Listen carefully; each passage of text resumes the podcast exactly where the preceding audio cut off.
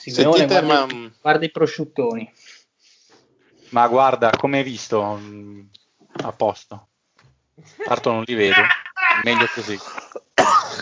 Io vedo il Marione, sono contentissimo di Comunque è, è chiaramente un Garpez Lorenzo questo qua. eh. Cos'è un Garpez? Eh, Ma quanti anni hai? oh? Ma quanti anni hai? oh? D'altri tempi. Sì, ma il mio falegname con 30.000 lire la faccio venire. È una merda, è un Garpez, eh, per forza. Resta connesso sul canale, sulla podcast tanto è free Qui si parla di NBA, top player MVP Di schiacciate tipo Neil, resto in guardia Michael Kidd Cambio vita, cambio mood, cambio stile, nuovo team Rap game, collet game, a noi ci trovi sempre caldi No fake, homies Nella storia Barclay sono in guerra con i Warrior Proprio come Stephen Curry Gioco a fianco LeBron James Top 10 come Kyrie. One shot, Hall of Fame Northside, tipo i Thunder. Playmaker sto davanti. Come Tony Parker. Ho una media come Garnett. Come Boston, come i Lakers. Io sto dentro nel mio posto Sold out come i Blazer Noi campioni di ignoranza Qua si beve, siamo al nord. Quando schiaccio sfondo il vetro Ti ricordi Michael. Mi cade Omi sulla podcast Lascia stare poi la Fox online Già sai dei campioni dei playoff. Questo è basketball. Basketball. Questo è basketball. Basketball. Siamo campioni. Campioni. Siamo campioni. Campioni. Siamo campioni. Campioni. Siamo campioni. The Homies Benvenuti a questa nuovissima puntata di The Homies. State ascoltando la voce squillante del Dile con me un grandissimo Patrick. Io innanzitutto mi Eh. dissocio con tutto quello che verrà detto in questa puntata. Eh, Siamo le perfetto. mani avanti. Bravo, bravo Pat, bravo. Un saluto allo zio, ti dissoci anche tu? No, non mi dissocio, ma sono già pronto a prendere il treno Tarvisio-Bologna come sul TG d'Italia. Un saluto al Mario. Buonasera a tutti e questa settimana il mio più caloroso insomma, ringraziamento va a due che- ascoltatori storici del podcast che hanno compiuto gli anni questa settimana, ovvero sia il mitico Fabio Io? e il grandissimo Walter. Grandi. E come li lisci. Un saluto a Federico. Bella Regas e un saluto a tutti quelli che elaborano grandi strategie al ticket to ride eh, emettendo suoni tipo zebede zebede. Un saluto a ultimo nella vita, ma primo come bellezza delle gambe, il Lorenzo. Boh. Sì, morto. Eh no, aspetta. Cos'è?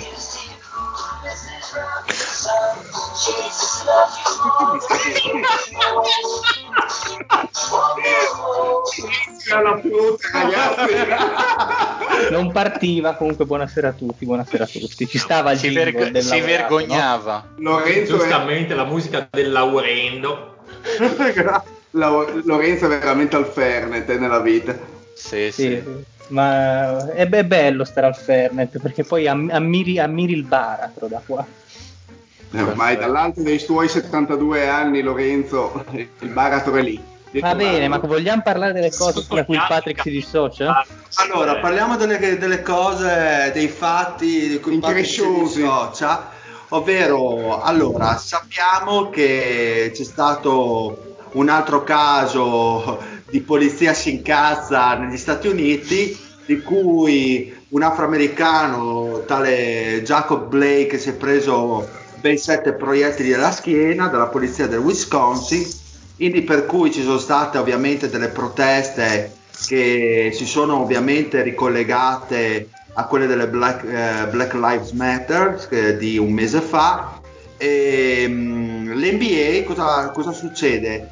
Appena conosciuto l'accadimento, durante la partita di, di Milwaukee Orlando, i Bucks decidono di protestare, di rimanere negli spogliatoi. Orlando era già sceso in campo nel riscaldamento, vengono avvertiti anche loro, si associano a questa protesta di rimando tutte le partite della giornata e così accadrà per le tre giornate seguenti verranno sospese. Poi a questo mm, accadimento, questa protesta eh, le due squadre di Los Angeles, nelle figure di LeBron James, nelle figure di Kawhi Leonard, hanno fatto un attimino il pugno duro e quindi la protesta sembrava fosse in stallo, in cui i due giocatori avevano espresso anche l'intenzione di sospendere la stagione, Di boicottarla. di boicottarla. Poi alla fine i proprietari dell'NBA sono stati chiamati in causa eh, anche dai giocatori per eh, appunto mettere in campo comunque delle, delle riforme o comunque delle ehm, Soluzioni soluzioni o- o- e anche l'associazione dei giocatori con eh, in capo Chris Paul e Godala insomma hanno, hanno fatto un, eh, un briefing con, eh, con le squadre per raggiungere eh, un accordo. Un accordo perché secondo loro nella Lega le franchigie non hanno fatto abbastanza per mettere diciamo la faccia per le problematiche riguardanti appunto le, le persone afroamericane. E- Posso entrare io a questo punto? Vai. Posso dire che secondo me non capisco. io Posso capisco- dire, posso dire. Posso dire? O- ah no? No. Io capisco il, eh, il malcontento dei giocatori che sono per la maggior parte ovviamente persone di colore che sicuramente per la maggior parte vengono da ambienti molto vicini per estrazione sociale, per community alle persone che hanno subito questi ferimenti e quant'altro. Però io non capisco in un mondo normale un dipendente che pretende dal proprio owner di prendere una stance politica, una posizione politica di qualunque tipo esso sia. Secondo me, eh, io capisco quello che dicono i giocatori, però secondo me in, eh, concettualmente in, in poco, poco corretta questa cosa. Eh, devo eh, dire che mi è piaciuta poco, oltre al fatto che alla fine questa protesta, questa qui è stata una è protesta di conclusa, cartone perché è sì, durata esatto. tre, tre giorni. Cioè, quello, secondo me se quello piuttosto, Fede, quello piuttosto, nel senso eh, che se la protesta la, la vuoi, la desideri e ci credi, eh, a prescindere da- dai contratti a cui sei legato, la porti avanti in tutti i modi. Poi e- voglio dire la porti avanti cosa. tu. Sì, Cioè, Poi che voglio pretendi. dire un'altra cosa, tutto ciò accade a ridosso comunque eh, eh, delle amministrative americane, del fatto che comunque eh, Trump invisa una parte della popolazione americana questa eh, diciamo non è una novità.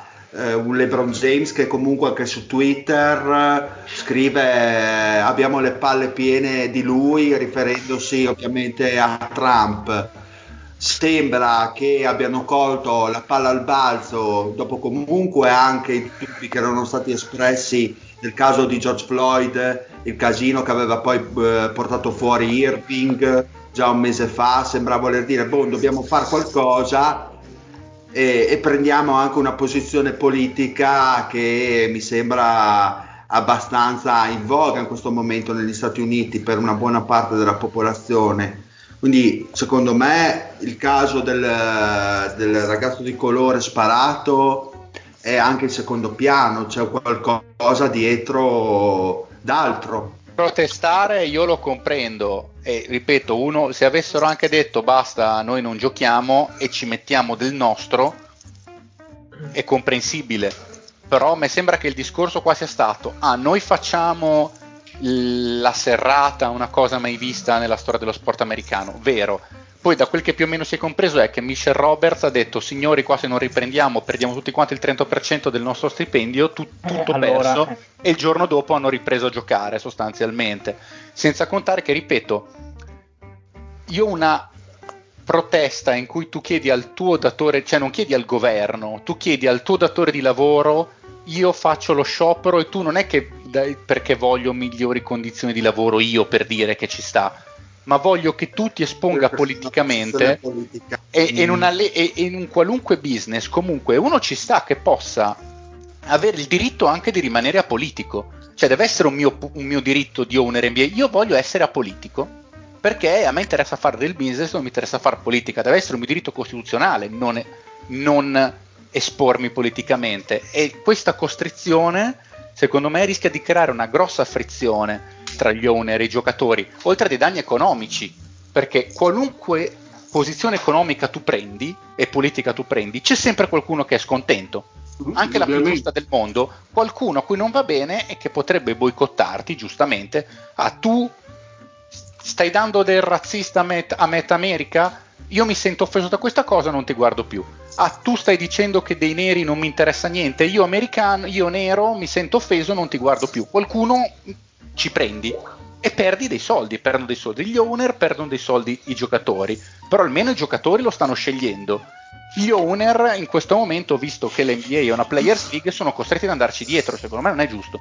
No, il fatto è che come, come tutti gli scioperi, Fede, di solito sono efficaci quando sono condivisi o quantomeno quando la maggior parte delle persone, partecip- cioè, delle persone interessate partecipano, a prescindere da chi sia l'owner, perché se vediamo gli scioperi Uh, non dico non, non, nati nello sport ma nel, nati nel lavoro come quelli che, italiani degli anni 70 non, non, erano necessariamente per il miglioramento delle condizioni lavorative ma anche per problemi sociali e quindi ci sta che in un paese dagli altri contrasti come sono gli Stati Uniti si facciano scioperi il problema è che come tutti gli scioperi eh, la loro efficacia si attiva quando? quando sono coesi e quando sono prolungati nel tempo. Ma, eh, è sembrato molto una, un'uscita che fa molto eh, sceneggiata all'americana più che effettiva ehm, così eh, più che l'effettivo crederci al cambiamento perché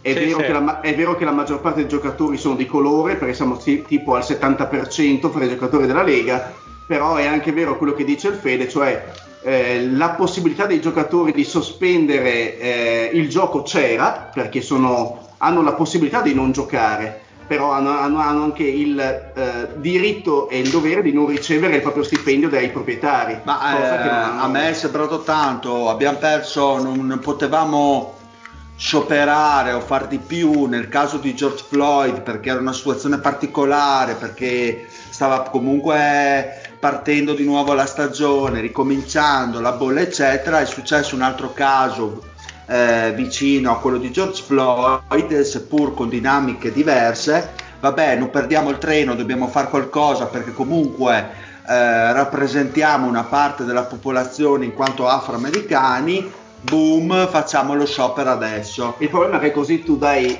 Però secondo così... me è politico contro, cioè non è nel, nel, caso, la mia domanda nasce, ovvero se ci fosse stata l'amministrazione Obama sarebbe stato uguale?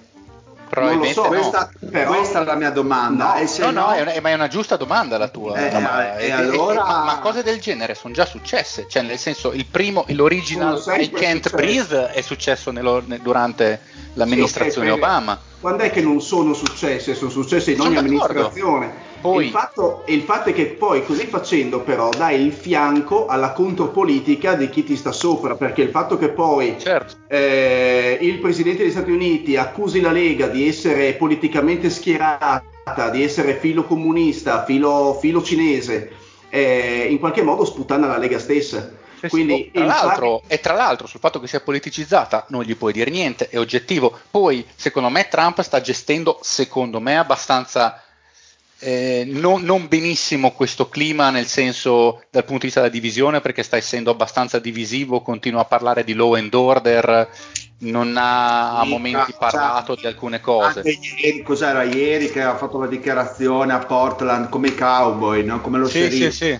Portland Beh, a sistemare le cose. No, nel senso, lui allora, ha anche difeso il ragazzo che ha sparato, il 17enne sì, bianco che ha sparato e ucciso due persone oggi sì. o ieri ha fatto delle dichiarazioni ha detto insomma, che sostanzialmente, sì. sostanzialmente, ha fatto bene perché altrimenti sarebbe morto, è stata legittima difesa. Insomma, questo non aiuta. Poi no, comunque nella giornata di oggi c'è stato un altro caso di un, di un uomo di colore ucciso da due poliziotti, eh, anche qui mh, bisogna sì, mettere le mani avanti lì, perché lì è un po', lì un po esatto, lì un po' più difficile perché lì la situazione era diversa si parla di, comunque del fatto che avesse una pistola che sia scappato e abbia comunque colpito un poliziotto sì. sono dinamiche che per noi sono anche magari difficili da comprendere perché la mentalità e la situazione la società americana è profondamente diversa da tutto quello che abbiamo noi qui, Mhm, soprattutto in Italia. E- ed è una situazione che veramente non nasce oggi e non nasce ieri, l'abbiamo detto, insomma non è una questione anche solo di, di chi sta a, a capo eh, della nazione, è un problema radicato nella popolazione perché non nascondiamoci, eh, il razzismo negli Stati Uniti è, è presente, è nato eh, cioè, Uniti, è presente e difficilmente verrà sradicato anche perché parliamo di un territorio talmente vasto e con talmente eh, diciamo così eh, una percentuale talmente alta di persone che vivono in, diciamo, in posti anche poco mh, acculturati è una questione anche comunque di, di tradizioni di eh, poca cultura e parlo per esempio di tutto il sud degli Stati Uniti non lo scopriamo certo oggi. E quindi c'è da dire che è una situazione talmente particolare per noi e anche è vero tutto quello che è stato detto fino adesso, c'è una grande ipocrisia da parte dei giocatori NBA perché se avessero veramente voluto fare qualcosa, come diceva il Fede, si chiude baracca e festa finita perché Infatti, una lì di massimo due- rispetto. ci- Ah, Infatti, infatti, massimo infatti, rispetto. inaccettabile. strano che non lo dica mio amico Patrick, però sarebbe una possibile frase detta da lui. Mi fa un po' sorridere il fatto che questi multimiliardari afroamericani eh, protestino per tre giorni, poi alla fine arriva il signor Otto di turno gli dice guardate che se fate ancora in mona qua perdiamo un pacco di soldi tutti insieme e questi riprendono a giocare. Sì, ma scusa. cioè, ma hai ragione, ma è anche vero che questi questa è l'ipocrisia. 130 anni fa erano col Winchester a liberare il West dagli indiani, eh, cioè nel senso stiamo parlando di una, di una- no ma è, è- la verità, cioè stiamo parlando di, di gente che è abituata a maneggiare armi, a fare della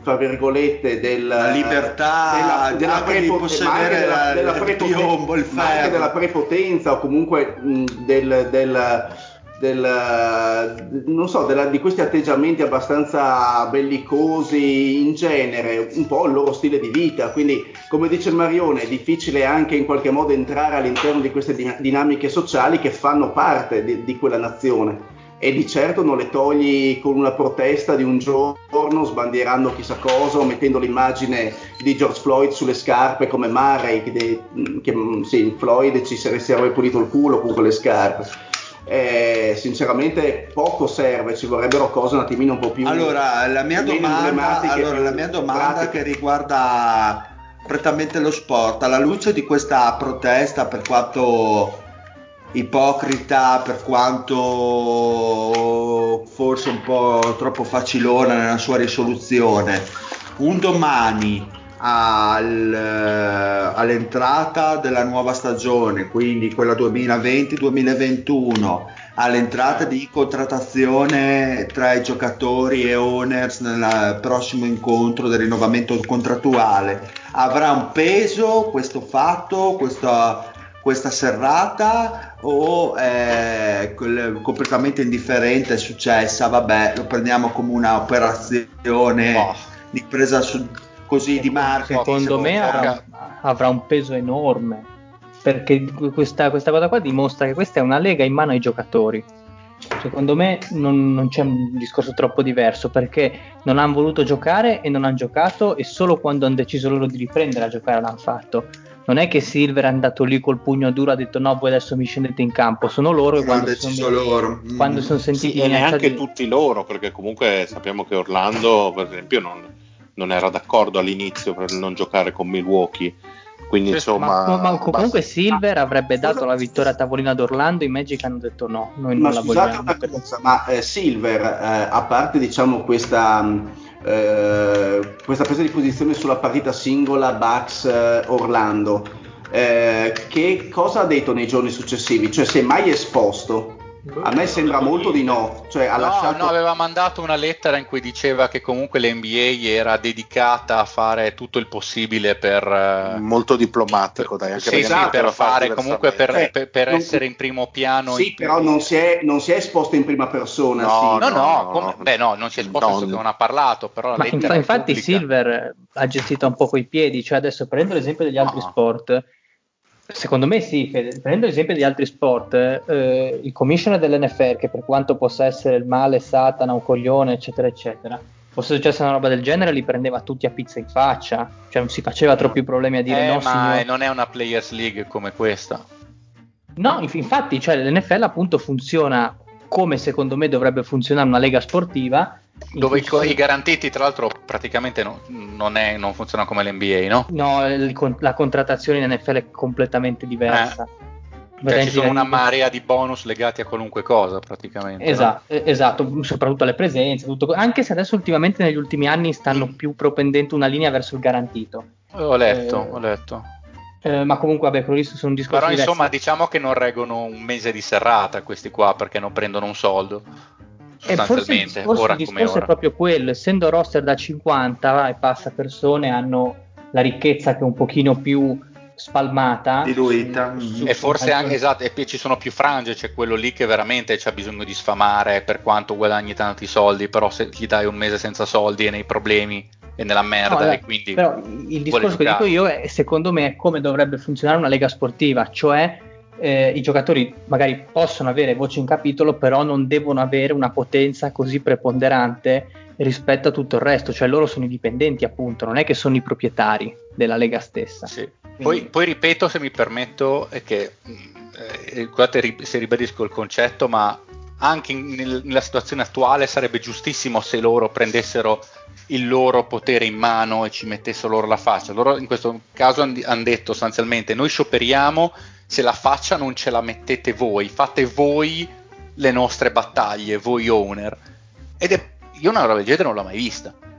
Cioè, tu tu puoi, pre- puoi- puoi forzare la mano a un proprietario per migliorare magari le tue condizioni lavorative, ma Certo. di chiedere di forzare la mano a un proprietario per prendere, per- di fare la tua battaglia politica, secondo me proprio non, non- non può esistere una, una cosa del genere. Non può Come ci, sono, come ci sono stati giocatori singoli che si sono rifiutati di entrare nella bolla per paura, avrebbero dovuto esserci giocatori che per volontà eh, avrebbero rinunciato al futuro, una futura parte del proprio stipendio per i propri ideali, cosa che non è successa.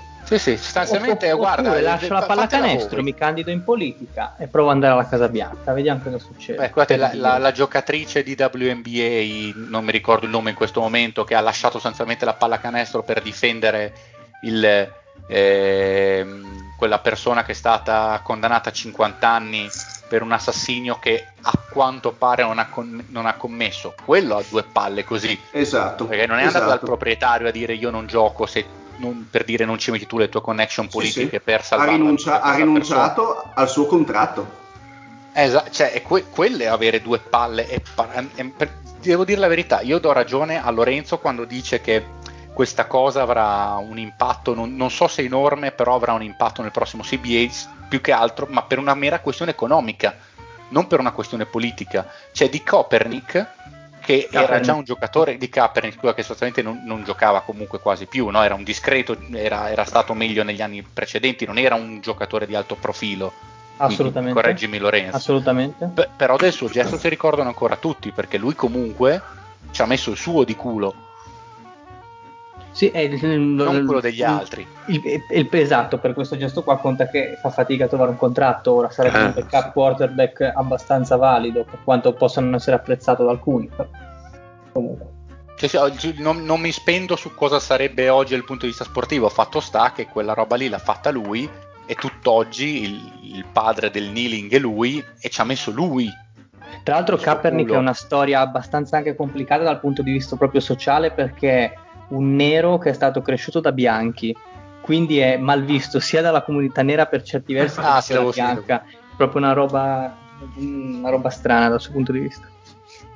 Sì, Quindi- io sono cioè, d'accordo col Fede, nel senso che eh, gli scioperi sono giusti, niente da dire, però la forzatura mh, su altri non è mai giusta, nel senso fai lo sciopero, poi ritirati dalla Lega, Sì, fai sì. quello che vuoi, ma forzare un altro a prendere una posizione in qualsiasi senso non è, non è una cosa molto giusta da fare.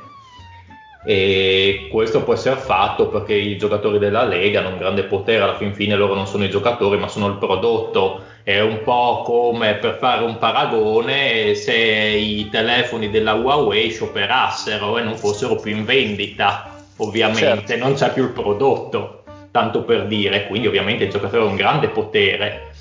Certo. Ed è anche giusto che sia così, visto che comunque sono loro il prodotto. Però Patrick, se lega. posso permettermi di interromperti, è vero che loro sono il prodotto, però è anche vero che la struttura in cui giocano certo. è l'NBA che è fatta di franchigie in cui giocano, in cui me- hanno, hanno la storia, l'organizzazione e i soldi che i giocatori prendono.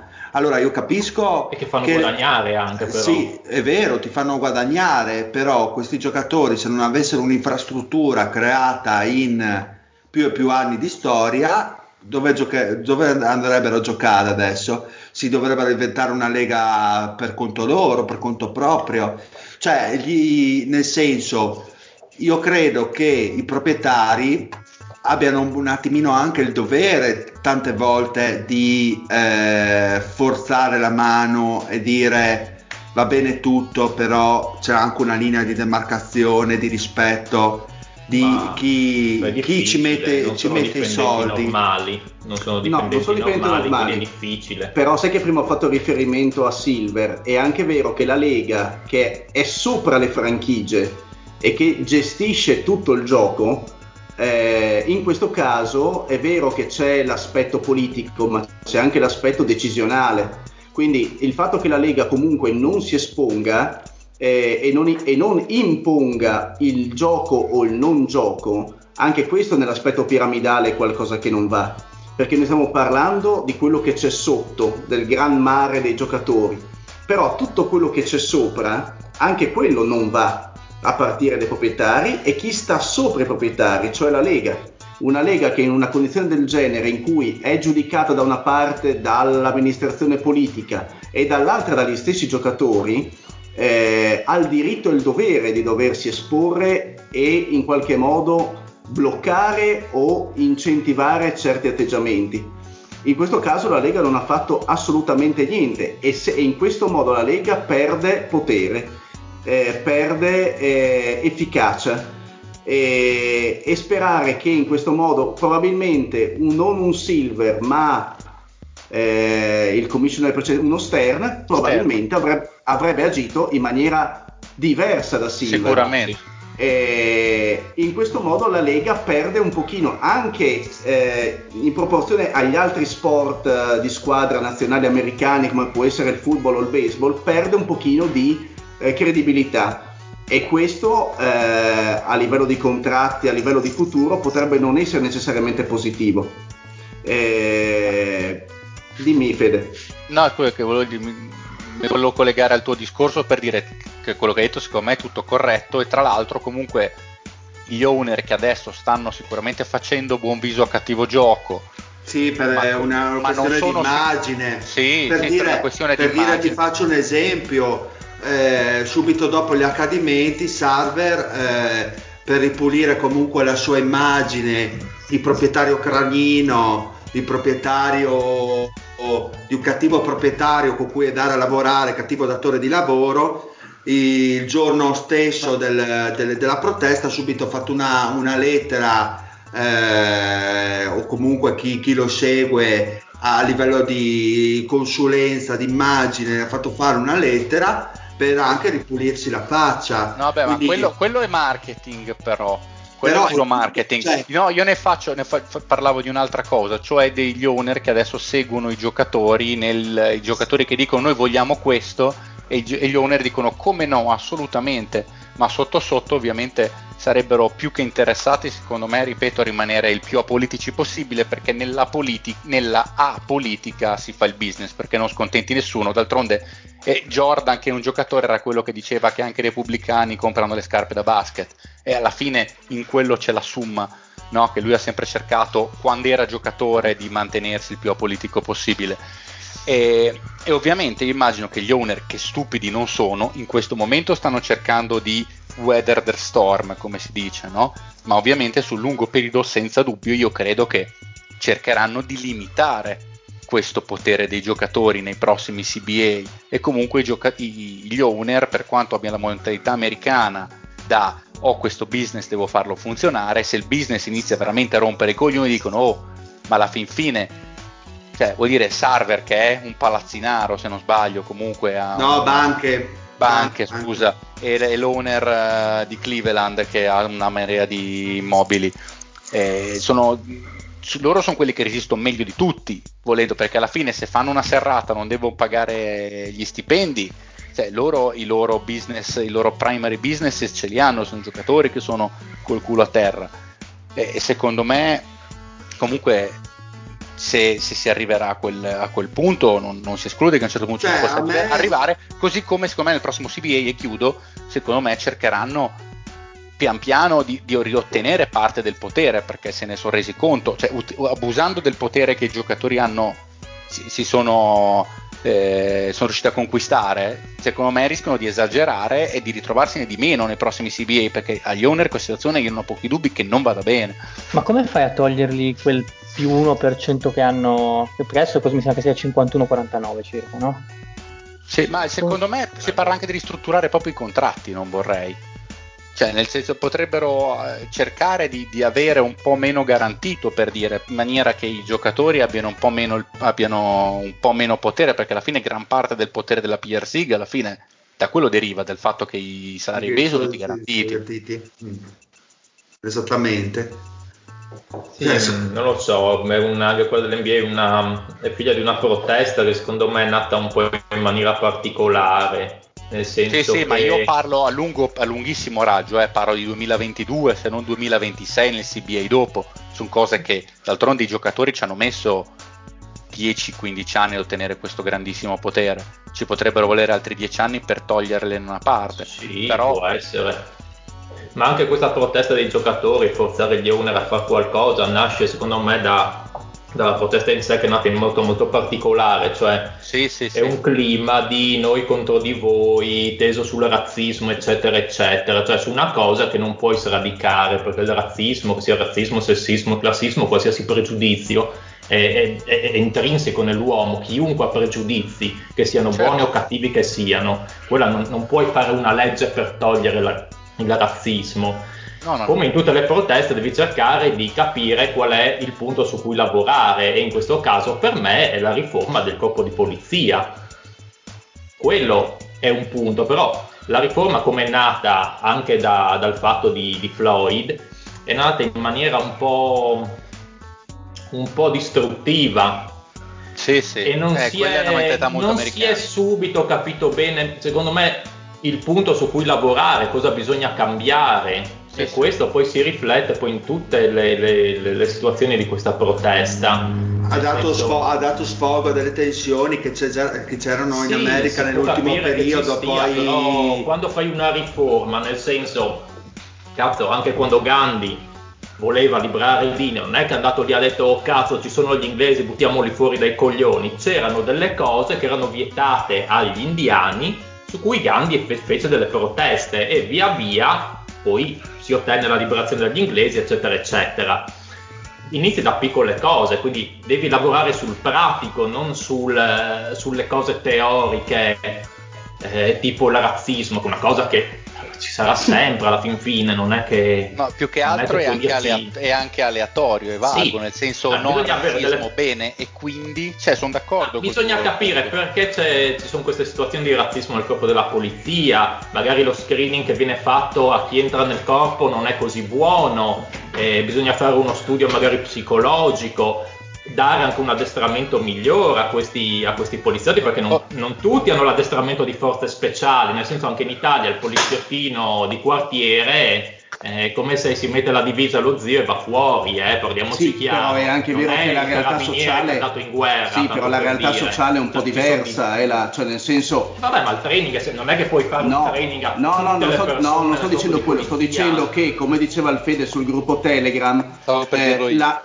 quando il poliziotto esce sulla strada qui ed esce sulla strada degli Stati Uniti, la situazione sì, non sì, è la stessa. Hai maggior ragione, devi fare un training, secondo me uno screening molto più mirato, una riforma del corpo di polizia che No. ti garantisca che questi ragazzi che vanno fuori abbiano un addestramento migliore. Pa- e, Pat, e poi succederanno sempre queste cose. Io sono sicuro che succederanno sempre questi casi, cioè non, non te ne scampi, ci sarà sempre.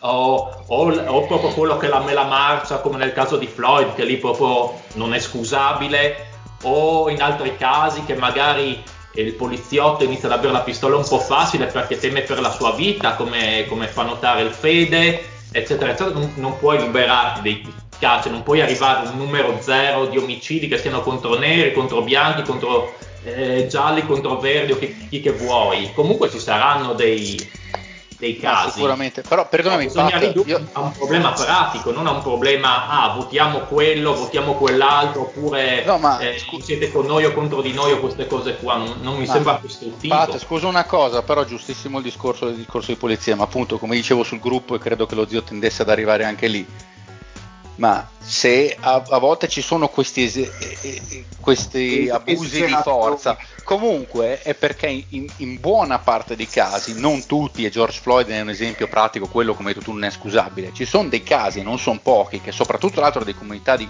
non solo in comunità di colore, perché ne è un esempio evidente anche il ragazzino di 17 anni che aveva un cazzo di, di Sì, fucile sì, d'assalto. Cioè, in, pre- in Sì, America il comune cittadino tende ad avere un'arma. Questo Ah, sì. È. Cioè, parliamo quanto volete di.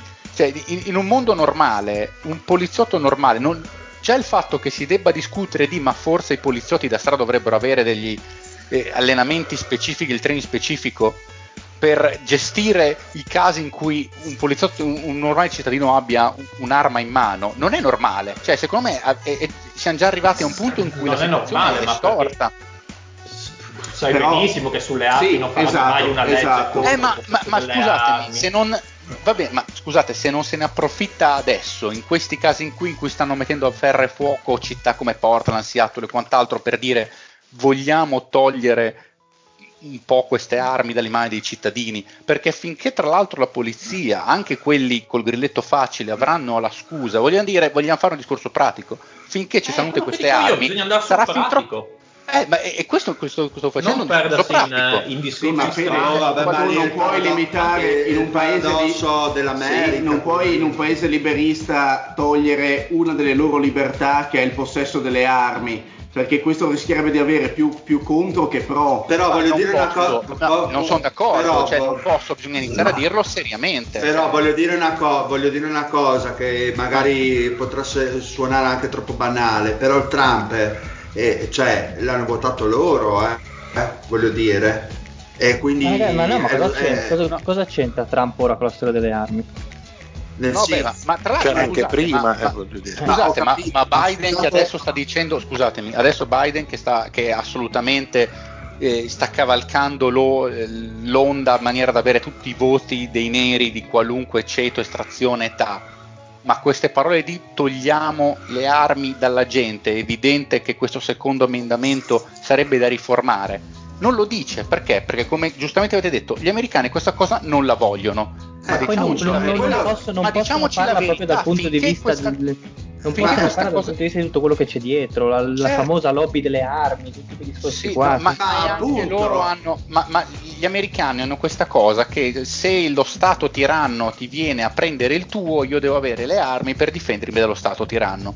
Però perdonatemi, sta cosa funzionava nel 1790 quando tu avevi la baionetta e, e- e- l'esercito ave- Ma questi- dello governo ma- aveva la baionetta. Fede, questi Adesso sono hanno ma questi, ho capito, ma questi sono nati così, cioè noi parliamo da italiani, da europei che abbiamo, abbiamo un- una, un- una storia dietro. Questi qua sono nati l'altro ieri, Fede, non puoi pretendere che adesso eh, si so- hanno basato la loro crescita sulle armi e adesso gliele vai a togliere. Questo concettualmente in questo momento non è possibile. No, no, non ci siamo capiti, zio. Il mio punto, io non voglio pretendere niente.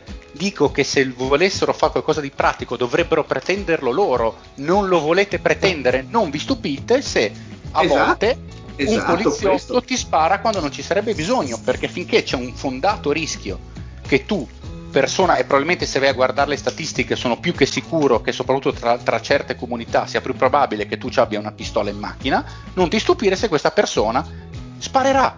Questo poliziotto sparerà. Così io questo dico. Secondo Ma me, è- se, è- se bisog- se- se è- si è- vuole rifo- rivoluzionare la società, bisogna rivoluzionarla. Però parla dire, l'osservazione che ho fatto prima del fatto che hanno votato loro Trump è quello che volevo dire, nel senso che gli americani non è che sono mai cambiati, parliamoci No, no. chiaro, cioè la maggior parte degli americani sono del cazzo di redneck, eh? e questa è la realtà, con un tasso culturale tendente al basso.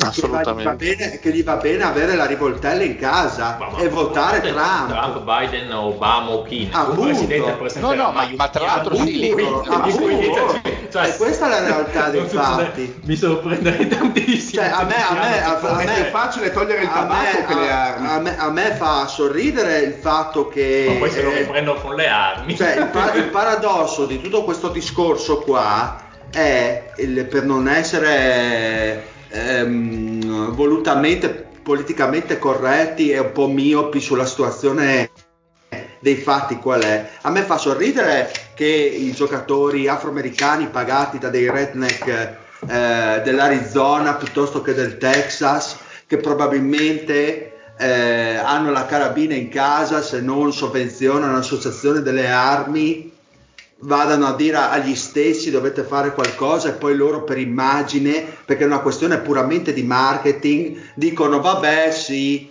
lo facciamo perché è una questione di interesse, siccome è ehm, mediaticamente sconveniente fare questa cosa in un periodo in cui, in cui questo periodo in America lo facciamo. Ed è la stessa riflessione che nasce dalla domanda che ho fatto prima, ovvero se c'era Obama l'avrebbero fatto o no?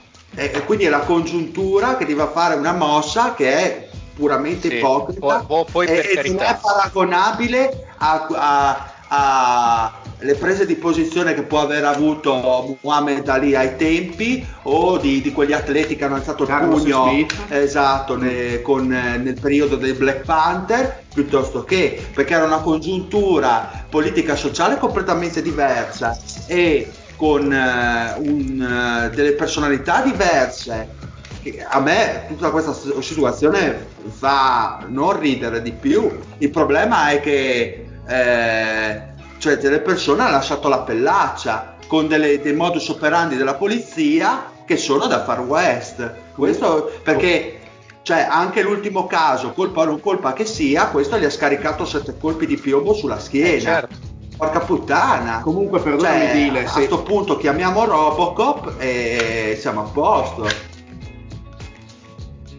perfetto dai andiamo sul basket giocato che- No, no. Sì. Io avrei continuato ancora Basta un'oretta a giocare. parlare di omicidi. che- Eh, a proposito di omicidi, Fede, parlaci di gara 6. Ma guarda che tempismo da, da conduttore navigato. esatto Allora, edito io, abbiamo detto. sì esatto Puoi E allora, porco porca m- bastardo, stronzo. Maledetti. Però Qualcosa- io, io le bipperei queste, non tagliare. E, e qua- Io direi solamente, direi solamente Però è stata una bella partita. Fede, scusa, eh, su Westbrook vuoi dire qualcosa? Ecco, a posto. Pezzo di merda. Adesso, adesso basta perché sennò devo editare un po' troppo. Basta. No, comunque bippale, dai, stava.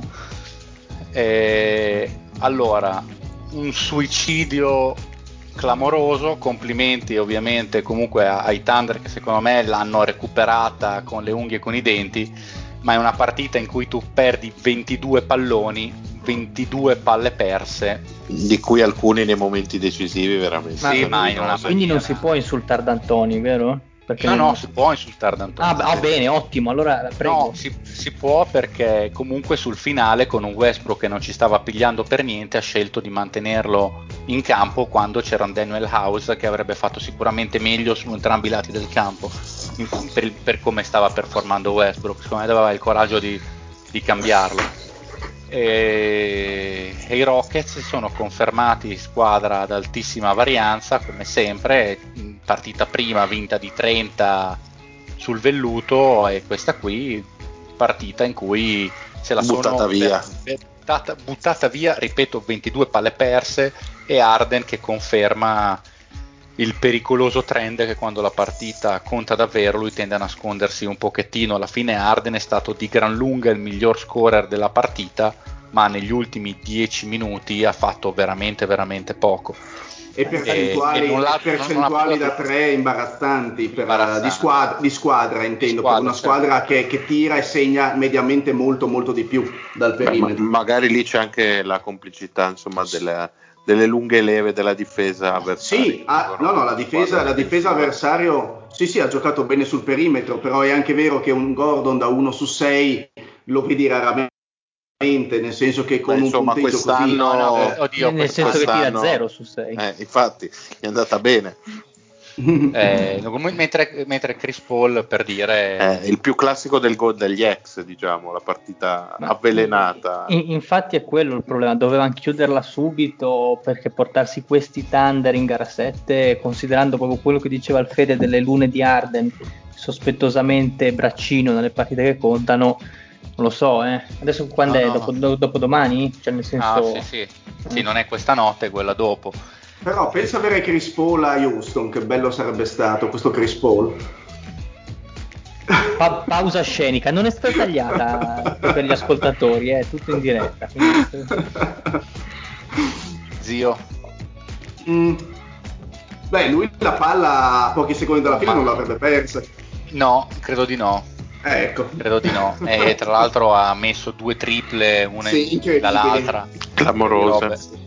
Sì, sì. Sul meno 6, eh, quindi ma con partita che era... quello che, che, immaginavo quando è stato ceduto quest'estate. Sono più o meno le cose in, che... Invece Fede non ho avuto modo di seguirla troppo questa sera. Dal punto di vista strettamente tecnico, sì. eh, proprio per il discorso di due filosofie abbastanza diverse, Houston che gioca tutti sì. sotto i 2,06 m o che sia abbastanza grossa, si è vista questa differenza sotto canestro con Adams abbastanza padrone o sono riusciti a mm, superare? No, no, abbastanza padrone direi proprio di no.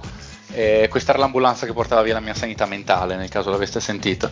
Esatto. Eh, no, Adams, diciamo che sono, par- sono, diverse partite, comunque che Donovan fa di tutto per riuscire a tenere Adams il più possibile in campo, perché comunque se più riesce a tenerlo in campo dal punto di vista difensivo, e meglio è per Oklahoma. E l'ha tenuto in campo per, per, 30, per 31 minuti questa partita e gli ha fatto, ha fatto sicuramente bene Oklahoma, però non è un difference maker in questa, in questa serie. Questa Chi serie, ha fatto la differenza in questa partita, per dire, è stato sicuramente Gallinari rispetto alla partita precedente. Ah, ho visto, visto le cifre di Gallinari nella partita precedente, forse la peggior partita no, ha fatto un, un, punto mm. in, gara, in gara C è stato semplicemente imbarazzante.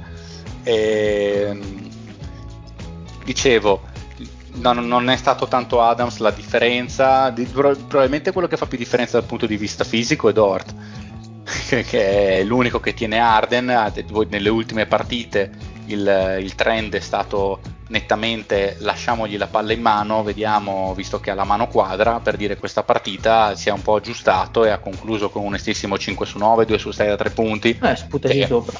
Sì, sì, che gli permette ampiamente di restare in campo.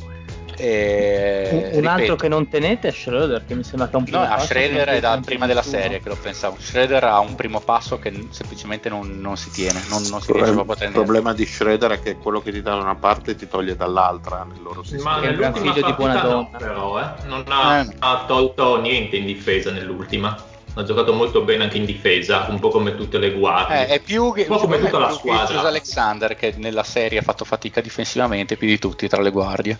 Ma non, neanche, lui, neanche, lui, in questa, però ha fatto delle buone giocate, ha fatto alcune belle stoppate e, e, è riuscito a stare bene davanti all'uomo. Ha giocato bene l'ultima, anche lui, dal punto di vista difensivo. Invece in attacco ha giocato male. Sì, eh, sì. Alexander. Poi, e, per, Dort eccezionale in difesa, ha fatto quella sì. giocata che mi sembra che stesse tenendo ah, sui 4 minuti dalla fine, 5 minuti dalla fine, stesse tenendo Arden sul palleggio, credo e Arden la passa, la scarica sul perimetro, era più o meno sul perimetro anche Arden, la scarica che la passa Westbrook. che entra ah. dentro e si stacca velocissimo Dort da Arden e va a contendere la palla a Covington buttandogliela fuori quando era sembrava un, un canestro quello lì ha fatto veramente una grandissima giocata a No, eh, in difesa è veramente impressionante. Infatti, poi se riesci, se riesci, a stare in campo offensivamente, infatti, una delle cose che aveva sposto in gara 5 è che non, non, potevi tenerlo in campo perché stavano veramente attaccando in 4 e a quel punto Houston aveva dilegato. Cioè, la, la, l'esclusione dal gioco di Schroeder in gara 5 aveva spostato niente perché erano già avanti quasi di 20 i Rockets ma avevano un momentum che non era fermabile, la partita era già finita a metà terzo quarto di fatto. E questa invece è proprio la Houston che vive di parziali e muore di parziali perché comunque gli ha fatto un 16-3 di parziale a un certo punto nel, nel terzo quarto. Poi Houston, il bello è che l'ha, vinta e persa due volte perché era avanti, poi, sei, poi parzialone di Oklahoma nel quarto quarto Houston rifalla il parziale, sembra in volata per vincere, poi Chris Paul ha semplicemente fatto quello che dovrebbe fare un, un vero leader e dall'altra okay. parte non c'è stata alcuna risposta perché Houston ha fatto tipo un canestro dal campo negli ultimi 4 minuti. Se fai un canestro dal campo negli ultimi 4 minuti o sei avanti di 20, 25 o perdi la partita. Oh, sì, sì, è già è quasi strano che l'abbia vinta di così poco. Oklahoma intendo dire, che alla fine ma, avanti di fatto i due. Ma aspettando gara 7, facendo un po' quei what if che piacciono tanto ai nostri ascoltatori, Fede, no? Una domanda di, eh. diretta a te. Se dovessero uscire Houston, come valuteresti la stagione? E Una merda. e quindi eh, la prossima come la vedresti? Una ma, merda. Eh, io mi aggiungo un attimo un'altra cosa, ma perché te ti aspettavi comunque un po' di più?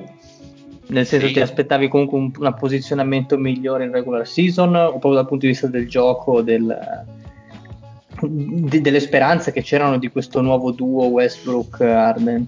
Oh, io devo dire che almeno contro Oklahoma, che non, è una buona squadra, ci mancherebbe, però comunque dovrebbe avere delle, dei limiti strutturali, soprattutto contro di noi. Mi aspettavo che soprattutto una volta tornato Westbrook ci fosse un po' meno di difficoltà. Io avevo messo Oklahoma vincente in sei partite, ma perché sembrava che Westbrook dovesse saltare l'intera serie, per quanto ci mancherebbe eh, Russell non sia proprio il miglior fit possibile, comunque rimane uno che almeno quando va a raddoppiare Arden è uno che in un secondo ti arriva e ti mangia il ferro. Il problema per certi versi è, è anche questo in realtà. Che il problema è anche chiedo, che Westbrook, chiedo scudo Oh, non ho sentito niente.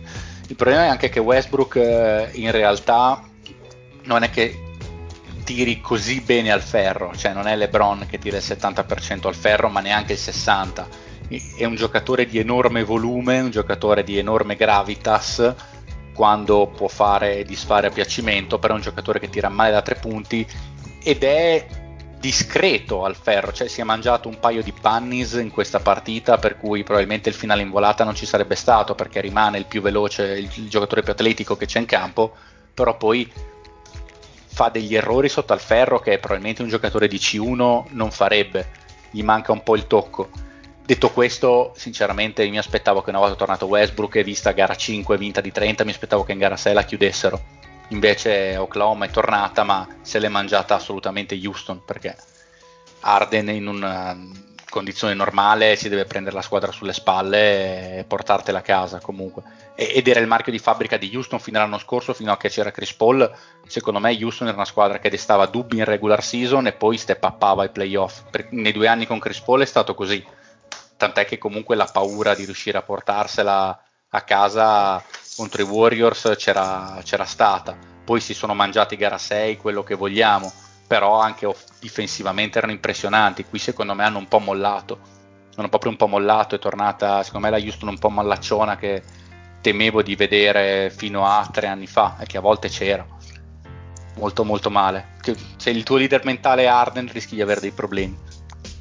Ma Fede, eh, se non, correttemi se sbaglio, voi avevate scambiato Capella per Covington, giusto? Sì, sì sostanzialmente sì.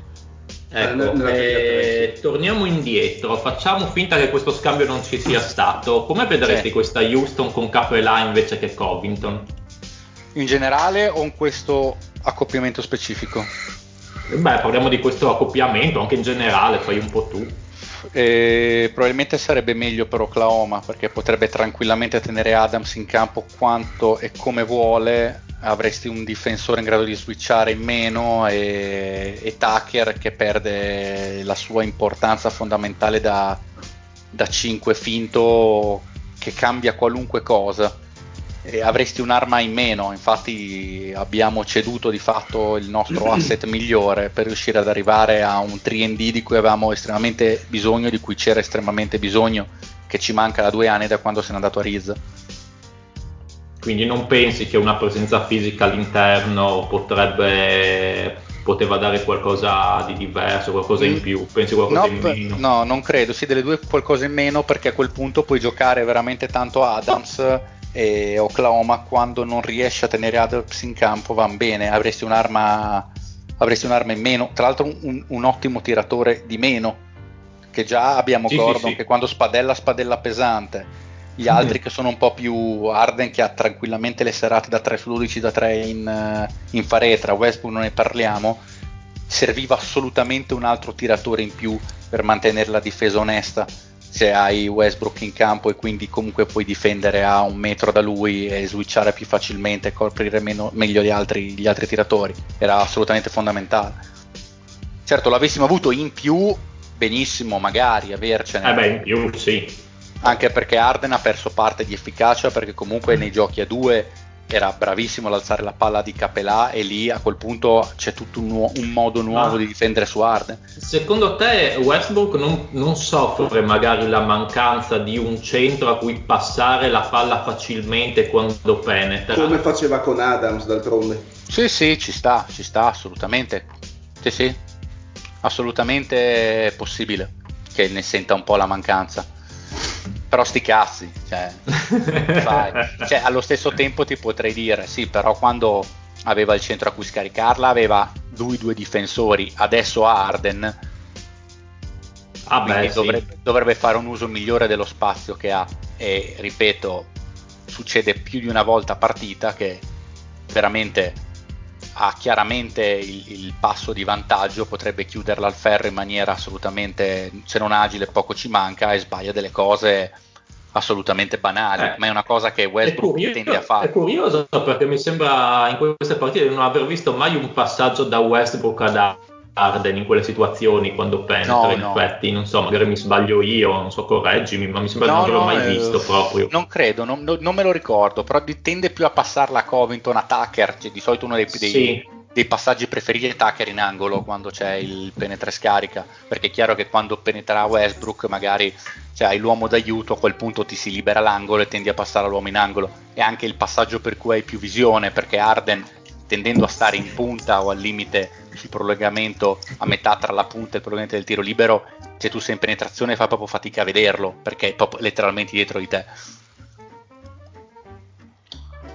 Sicuramente dietro sicuramente hanno messo indietro i Bucks invece Miami Heat con una vittoria importante. Dire, scusa, entro un attimo a gamba tesa per dire che ne approfitto del cambio di argomento per salutare tutti, e, causa forza maggiore. Eh, salutarvi e ci risentiamo la prossima settimana. Saluti a Narone, eh, lo so. Ave atque vale. Al, io non ti ho offeso però, eh. e, e, quindi un saluto a tutti quelli che vanno in ufficio prima delle puntate. E, alla prossima. Uh yeah. salutami, salutami Mariolla, ciao Mario. Ciao ragazzi, ciao ciao. Ciao ciao. ciao. Bella. Cosa, cosa pensate insomma di questa prima vittoria di Miami su Milwaukee? A parte un grandissimo Butler. Bene, insomma. bene, bene. Se dovessi dire che me l'aspettavo. Mm. Eh, io dall'inizio Forse... dico che, che, Miami è forte. Sì, sì. Perché ma Lorenzo, Lorenzo quali... l'hai dato in finale, se non ricordo. Fia... Io l'ho dato in finale, in finale NBA. Sì. E eh? quindi Lorenzo, ti chiedo, chiedo a te, come, come, si ferma Giannis, visto che Miami ce l'ha fatta in questa prima partita? partita? Giannis ce l'ha fatta perché innanzit- innanzitutto ha, ha, fatto la classica difesa che Giannis non riesce ancora a leggere, ancora perché comunque L'int- l'intasamento dell'area. Bravissimo, eh, hanno cominciato, eh, hanno, gli hanno messo addosso Crowder che comunque è una discreta rogna da, eh, da, togliersi dai piedi per quanto ha anche lui un'età. eh, tutta la partita l'ha tenuto, cioè Butler non, sono stati veramente rarissimi i possessi in cui Butler era direttamente uno contro uno con Giannis, se lo sono divisi lui e Gudala, eh, Crowder e Gudala. Mm, già, Butler in prima battuta, nel momento in cui era battuto c'erano sempre Adebayo che ha fatto un lavoro sotto canestro mm, magistrale anche perché onestamente aveva poco concorrenza perché Lopez ormai è più una guardia praticamente per stile di gioco che un lungo di interno area in attacco, perché in difesa, in difesa è un po' diverso il discorso. E praticamente eh, ogni primo passo di Giannis, che comunque è un primo passo notevole, nel momento in cui batteva il difensore, dietro aveva un'altra linea da dover superare e si è schiantato. Non tanto nei primi tre quarti, perché nei primi tre quarti è riuscito a fare abbastanza il suo gioco, quindi tanto, tanto contropiede, eh, tanto gioco di potenza sotto canestro. Nel quarto quarto veramente ha fatto una prestazione da polveri bagnate che eh, non da MVP comunque. Diciamo che ho letto molti commenti che dicevano eh, a Giannis va bene il fatto che sia uno simpatico perché fosse successo per dire a un LeBron eh, l'avrebbero crocifisso esposto sulla pubblica piazza perché comunque ha fatto un quarto quarto per nulla da due volte MVP quanto è lui Dall'altra parte Miami bene, Miami veramente, lo ribadisco, l'ho sempre detto, è una squadra tosta, una squadra difficile da affrontare perché innanzitutto hanno un modo di giocare che non è convenzionale. Cioè Miami non ha come obiettivo fondamentale quello di giocare pick and roll per isolare il difensore peggiore contro il, eh, contro l'attaccante migliore, un po' come stiamo vedendo sta succedendo eh, con Utah contro Denver. Io le poche cose che ho visto di Utah contro Denver vedevo tanto pick and roll per cercare di isolare Michael Porter contro Mitchell, per dire. Miami non gioca in questo modo, Miami gioca un basket mh, tanto basato sul flusso, sulla circolazione di palla, tanta mezza ruota, per come dire, mm-hmm. sulla, sulla punta, che comunque tanto ti costringe... scarico. Tanto scarico, comunque è una pallacanestro che in difesa impegna tutti e cinque i difensori, perché ti fa correre tanto, eh, ti fa correre tanto, ti fa fare anche delle letture e delle scelte. Poi nel quarto quarto Butler si è dimostrato uno che ha non le palle quadrate ma cubiche, perché veramente nel quarto quarto ha detto signori, tutto benissimo, Adebayo grandissimo giocatore, grandissimo uomo squadra, però qui il closer sono io e come aveva fatto vedere l'anno scorso anche a Filadelfia, effettivamente l'ha chiusa lui perché i possessi decisivi, adesso poi mi smentirà nel corso della serie, tirerà mattonate, comunque in linea di massima i possessi decisivi negli ultimi 2-3 minuti lui non li sbaglia perché sia come scelte di tiro che come pulizia di tiro non c'è, non c'è, non c'è storia. Un giocatore di Milwaukee che secondo me potrebbe fare la differenza perché onestamente non ho visto uh, Miami avere troppe risposte. Middleton che ha fatto un'onesta eh. partita non... Ma, non è, eh, ma, non è, che sia stato volontariamente lasciato libero nel senso ma sai, sai che ci ho pensato anch'io durante la partita mentre la guardavo ho detto ma magari dicono facciamoci battere da lui. E stessa, cosa, e stessa cosa per Lopez da 3 cosa, perché penso che 27 punti di Lopez in, questa, in questi playoff non si siano ancora mai visti nel senso che sembra quasi che gli abbiano concesso più spazio perimetrale per intasare un pochino di più l'area, per essere esatto. un po' più chiusi. Poi dimmi se sbaglio. Eh. No, no, è, è, verissimo perché adesso non ho la, la shot shot sotto mano di Lopez, però quello che mi ricordo io sono tante trippe dagli angoli. Quando 4 concedi... 6 ha fatto nell'ultima oh. partita Lopez. Oh, no, no, no, ma proprio eh, comunque la maggior parte di, di, queste triple mi sembra che venissero soprattutto dagli angoli che è la classica posizione che tendi un po' a lasciare più sguarnita quando concentri eh, il più della tua difesa eh, a centro area. Onestamente, eh, che poi è stata anche una partita che eh, ha dimostrato che Miami ha i coglioni non perché fino a metà del terzo quarto era avanti Milwaukee, ma era avanti anche abbastanza agevolmente. E questi invece che lasciare i remi in barca hanno lottato e sono riusciti a superarli perché non è stata una partita in cui boh, mm, Miami ti fa il parzialone nel primo quarto e va subito più 20, con gli altri mollano e dice ci giochiamo gara 2 e quindi è stata una partita noiosa, è stata una partita in cui hanno dovuto rincorrere e li hanno superati, ma Miami proprio funziona, un altro che è risuscitato come dicevo qualche tempo fa è Dragic che gli dà dei tempi offensivi sì. clamorosi, mm-hmm. esatto, e molto spesso, soprattutto nei momenti decisivi, lo vedo usato anche da bloccante, che era una cosa che non potevo, che non credevo potesse essere applicata, un Dragic da bloccante, però effettivamente non hanno saputo, non hanno saputo leggere onestamente il gioco perimetrale di Miami, perché vedevo eh, proprio errori di comunicazione, una delle triple mh, decisive, quella di Herro, mi sembra sì, a due quella centrale, fine, quella centrale, sì. È, stata, è, dovuta proprio a un errore che proprio dicevi, cavolo, ma parlate, vi giocate insieme. Non hanno, non hanno switchato sul blocco, se non sbaglio. Esatto, è successa sì, una roba strana per cui si è ritrovato da solo e boom, ha, ha, tirato, ha tirato, questa tripla abbastanza, abbastanza comoda, non contestata. Comunque, boh, eh, finirà come finirà, però mh, secondo me, io ripeto, ma Milwaukee non è una squadra così da playoff come si possa sembrare e non sarà una passeggiata, non sarà assolutamente una passeggiata. Non so voi se volete dare le vostre opinioni, le vostre chiavi. No, no non sarà una passeggiata per niente. Che Miami per certi versi, comunque per caratteristiche anche fisiche, è la cosa che ricorda di più la Toronto dell'anno scorso. Sì, comunque, sì, sì. E comunque, sì, ripeto, hanno un Dragic che è in super forma e in questo momento non c'è nessuno che fa i lay-up come li fa lui. E quando decide di andare in penetrazione a tratti è infermabile, sembra veramente ringiovanito di, cioè sembra ringiovanito fisicamente con l'esperienza del trentenne che è, quindi veramente, veramente un grandissimo Dragic. Detta, detta magistralmente i tempi.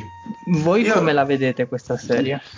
Io devo dire una cosa, io ho l'impressione comunque che c'è una squadra che si può dire che sia forse più talentuosa, ma perché c'è Antetokounmpo allo stesso tempo è la squadra che può variare un po' di meno lo spartito perché c'è Antetokounmpo e uno dei due allenatori, anche se è straordinario, che è Budenholzer, è quello un po' più legato ai suoi dettami, è quello che tende a fare un po' meno aggiustamenti nel corso di una serie, mentre è quello che lavora meglio sui piccoli dettagli che possono fare la differenza tra la vittoria e la sconfitta è Spolstra.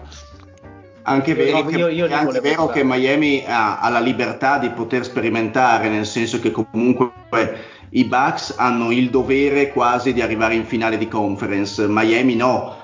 E, e forse l'avere un roster così, tralasciando Butler e Draghi, cioè un roster così eh, giovane, tre titolari, permette anche a Spolstra magari alternative tattiche che magari con una squadra un po' più esperta probabilmente gli sarebbero difficili da applicare.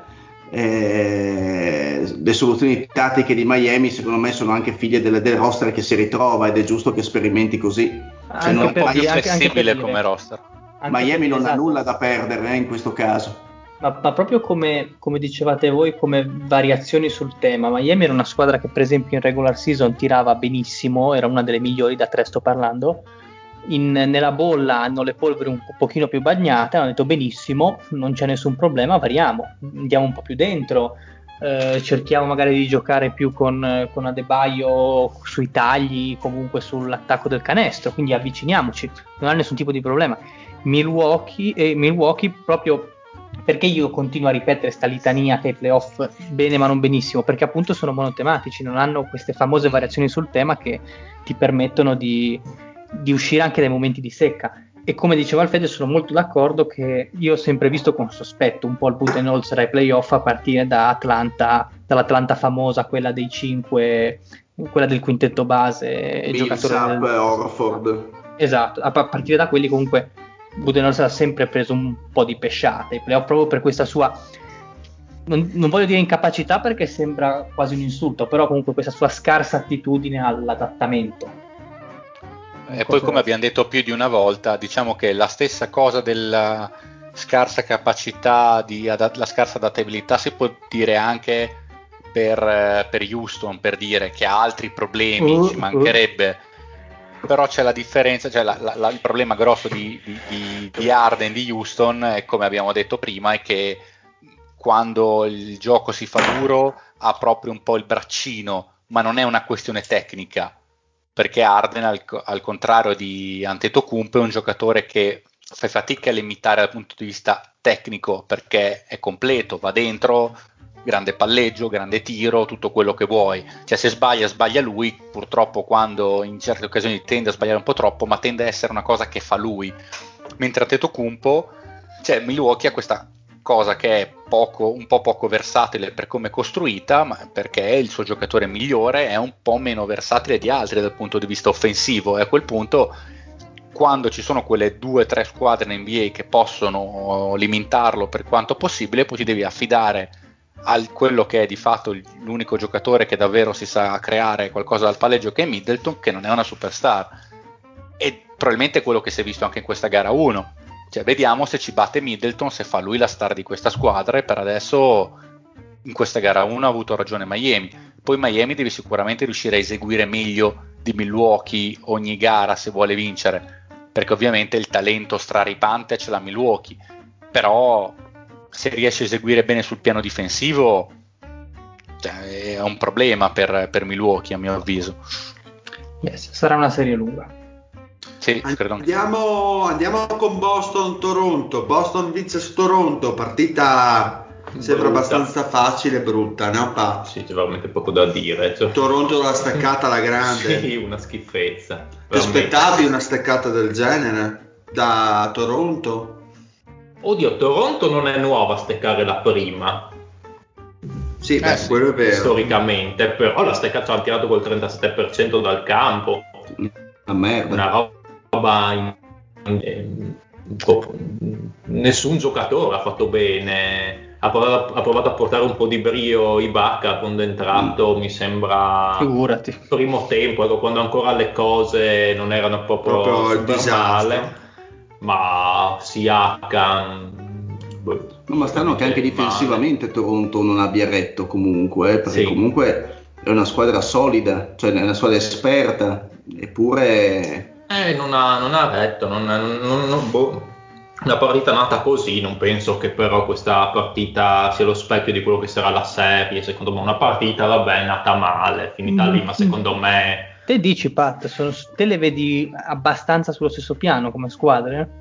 Ma io comunque ho messo, avendo messo Boston in 7, comunque tendo a pensare che la prima partita non possa condizionare essere così. Vedermi questa prima partita come lo specchio dei, de, della serie mi sembrerebbe un po' strano, nel senso, secondo me, vabbè, una partita, vediamo la prossima, poi Nurse è un bravo allenatore che sa anche fare, eh, adottare delle misure durante i playoff, sa, sa trovare delle contromisure se ne ha la possibilità, quindi insomma non è che, non è che parliamo comunque non sei convinto, Lorenzo? Il problema di Toronto è che secondo me ha degli ottimi giocatori, a partire da Siakam e tutto, ma gli manca tanto star power che avevano l'anno scorso con Kawhi. Chi è il closer di Toronto in questo caso? Dai la palla in mano a Siakam? Mm. Cioè, no, beh, bene, Siakam, ma, ma, ma come non... closer un po' limitato. Eh, appunto, Siakam appunto, fa quelle due cose bene in attacco e soprattutto sui contropiedi si muove bene, esatto, grande esatto. forza, ma, ma io appunto in una lì volevo... situazione un po' di gioco giocato soffre un pochino in certe situazioni si è visto nella prima. Beh, per esperienza, leadership dovrebbe essere la, il cadavere di Lauri o quello che ne rimane. Cioè, eh, a, a, appunto, cioè, onestamente mi, sì, dai, poi, dirmi, mi cioè, no, abbastanza gra- grandi, No, cioè. grandissimo Lauri, eh, voglio dire, Poretto, eh, sì, però insomma... Digi mostro, Lauri. boh, rispetto, lui ha vinto un titolo, te cosa hai oh, vinto? Però Lorenzo non è, non è, nemmeno pensabile che Toronto giochi così tutta la serie, no, cioè, dai, oggettivamente. Cioè, proprio così, eh, così, no, era proprio male. Anche, per, anche, perché vorrebbe dire che i mesi di regular season li hanno buttati nel cesso, comprese anche le otto partite. Ah, beh, ma eh, quante sono state nella storia le squadre che facevano delle brillantissime regular season, poi ai playoff implodevano? Sì.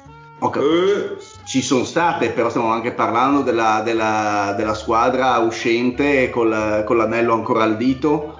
E, mm. è, vero, è, vero, che manca Leonard, però secondo me rimane una squadra comunque molto molto quadrata e allenata bene.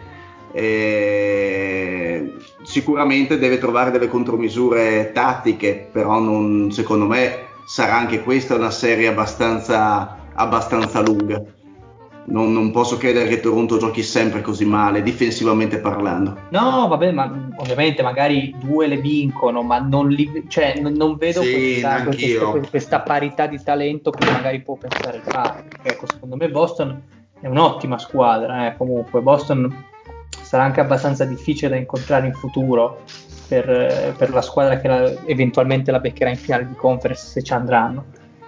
Perché ah. hanno questo sistema che a me piace molto, che giocano eh, comunque pur eh, giocano molto intercambiabili, ecco quello che voglio dire, cioè giocano con tanti giocatori che un, non è l'intercambiabilità di Houston, è un'intercambiabilità un po' diversa, sono giocatori comunque bene o male tutti sulla stessa altezza e riescono a esprimere una pallacanestro molto molto piacevole in attacco perché a differenza di Houston sono un pochino più eh, almeno dal mio punto di vista sono un pochino più godibili. Poi non so anche dietro comunque li vedo per quanto gli manchi il centrone il, il santone li vedo che comunque non vanno sotto a rimbalzo perché hanno gente che eh, comunque lotta hanno smart che io non capisco perché non abbia mai vinto il difensore dell'anno. Hanno Jalen Brown che mh, mm, sta facendo passi da gigante, Kemba non è così una tassa come poteva essere a Charlotte e ma, via dicendo. Kemba non è mai stato una tassa, è sempre stato un buon difensore. Kemba. Eh no, dai. Char- eh no, dai, era un buon difensore. Charlotte era uno schifo. Appunto, no, era il contesto. Era il contesto, Kemba è un difensore rapido, si muove anche bene, poiché non sia Peyton, un altro discorso, insomma. Ma è, è vero che non hanno un centrone però Thais è un grandissimo sì. difensore. L'ultima partita guarda, ha giocato bene. È un Thais. difensore da 6 e 8, 6 e 9 sarà alto, quindi assolutamente sottodimensionato no, no, il suo ruolo, ma una mi stai dando incredibile. Ragione. Eh. È veramente un giocatore che secondo me può fare la differenza eh, in questa serie. Lui, secondo me, il Kemba Walker del caso, con le sue triplazze sparate. Io, io mi vedo favorita eh, Boston, Lorenzo, un po' come te, però non voglio dar per morti Toronto perché fai conto gara 2 vincono di 10 punti, allora stiamo, torniamo di nuovo a discutere se effettivamente era... Cioè, no, no, vediamo gara 2, secondo me, vabbè se gara 2 si prendono altri 20 punti inizia a dire bah. Forse. Forse sì, sì la valutazione del Toronto insomma, vengono, sono i campioni in carica, diamogli se non altro il beneficio del dubbio, ecco, poi Noro secondo me è un grandissimo allenatore, insomma, quindi condivido. Mm, non so, non la vedo nera per adesso, se dopo gara 2 oh, è uguale, allora si può iniziare a dire, bah, magari sta Toronto. Non è poi così solida. Però sì, quello di Siakam... Um, Mm, sono d'accordo con Lorenzo, manca un po' quel close, quel, quel sì, sì, manca indubbiamente. E che, contro, e che, contro, questi Boston è difficile anche poter giocare in contropiede, perché comunque è una squadra molto molto rapida, sì. e, che difficilmente perde palla in posizioni sconvenienti, quindi è difficile per Toronto giocare in velocità. E, ehm, però è anche vero che Toronto secondo me ha tanta tanta esperienza e, e, secondo me troverà delle contromisure in gara 2 sono quasi Dio che Siakam poi non abbia sviluppato comunque una dote di leadership o probabilmente non sarà no, mai quel tipo di giocatore tecniche secondo me in attacco ci sono dei limiti sì ma anche un 25enne che è la prima volta sta, che la prima stagione sì, veramente da esatto. All Star sicuramente sì. l'accoppiamento per Toronto non è felice perché è una squadra che fa girare molto bene la palla sul perimetro Toronto però è anche vero che di fronte a Boston che difensivamente sul perimetro eh, è, io, è, tosta, è tosta difensivamente sul perimetro non ha punti deboli perché metti anche che ti accoppi con Tays come ho detto Tays è una, esatto. una rogna esatto. si muove Toronto, in Toronto secondo me sul perimetro è una squadra più competitiva di Boston perché comunque può capitare la serata di Van Vliet che da 40 punti può capitarti il Lauri che ti spara le triplazze può capitarti il problema è che questa Boston difende bene, difende molto bene perché comunque ha giocatori veloci e lunghi. E, e quindi Toronto effettivamente c'è, c'è, la dura però secondo me potrebbe eh, essere una, be- una bella serie. quarta, cioè quest'anno è stata la quarta difesa in Lega quindi sì. Ce l'ha duro Toronto eh sì ce l'ha chi beh, il Baga sicuro eh beh è anche grosso eh, Clippers Dallas, ultimi commenti, epitafio per Dallas, per Doncic, era della Slovenia, con precedente puntata, adesso sconfitto, ma... Boh, giustamente. Ma cazzo, ma se a Lasco c'era una, un anno fa la gigantografia Lo del... zaino. lo esatto. zaino e la gigantografia dentro la cartoleria. Adesso cosa avranno fatto? Il monumento in marmo eh, sulla e tra l'altro ho ascoltato la precedente puntata, dicevamo appunto, si parlava, parlava appunto Mario, diceva vedremo se questi Clippers sono nella condizione in cui devono scalare la marcia, alla fine ingra- cioè ingranare la marcia, alla fine l'hanno ingranata sì. o no? Sì, sì, ma scusate, beh. ma quell'altro non ha giocato con la caviglia distrutta praticamente, mi riferisco a Doncic? Anche quello, no, può, sì. può essere, non, non sì, sì, beh, non era, non era propriamente... Eh, l- l'hanno picchiato dal primo minuto di gara 1, quindi c'è arrivato, è arrivato in fondo un po' la canna del gas. Gli è mancato il secondo violino, no? cosa che dovrà forse... Argomento su cui dovrà pensare Dallas. Il secondo violino è una serie di buoni, di buoni mercenari, secondo me. E il Trey Burke eh, che aveva imparato a giocare a basket. Ma è, è che l'attacco di Dallas è molto buono, secondo me è molto bello da vedere, anche molto efficace. Non so se tra l'altro come efficienza è stata la migliore efficienza di tutti i tempi l'attacco sì, di Dallas. Sì, sì, c'era sta statistica da quando la misura. Ah, però non so se erano diciottesimi in Lega quest'anno, quindi quello è un punto in cui si dovrà lavorare, nel senso trovare difensori difensori più efficaci. Vabbè, ma il diciottesimo non è mica. Il diciottesimo sei nella media, dai. Eh, vabbè. Però ai playoff non sei più nella media più di tanto, nel senso la difesa. Sì, diciottesimi. Senso, eh. Porzingis e Kleber non sono male in difesa, ma fin, Doncic, Finney Smith non è male, però poi hai... Male, però non hai un vero uh, difensorone come per dire il, il mio amico Dort manca secondo me un po' qualcuno di più solido in difesa. Cioè, quindi tu stai dicendo metti, che so, sulle PJ Tucker, metti un PJ Tucker in questa squadra e te la svolta?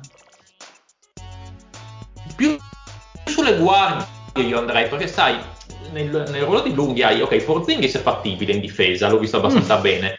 Mm. Beh dai, ma secondo me tu c'hai l'astio contro Porzingis, ma ha fatto delle buone cose, cioè non, è, non, era il Porzingis del primo anno dei Knicks che era inguardabile.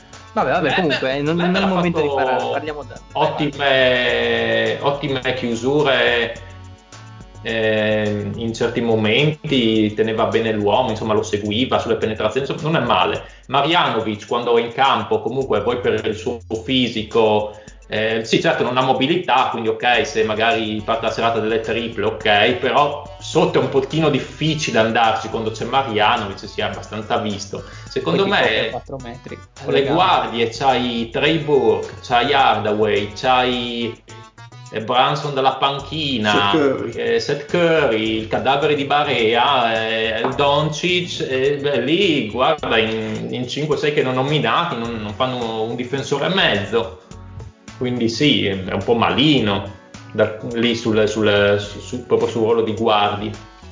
Cioè proprio, quindi Smith, poi hanno tirato fuori quel cadavere di Gilchrist, mi sembra, no? Non ce l'hanno sì. loro Gilchrist che io non sì, lo sì, posso vedere, che è un difensore orrendo.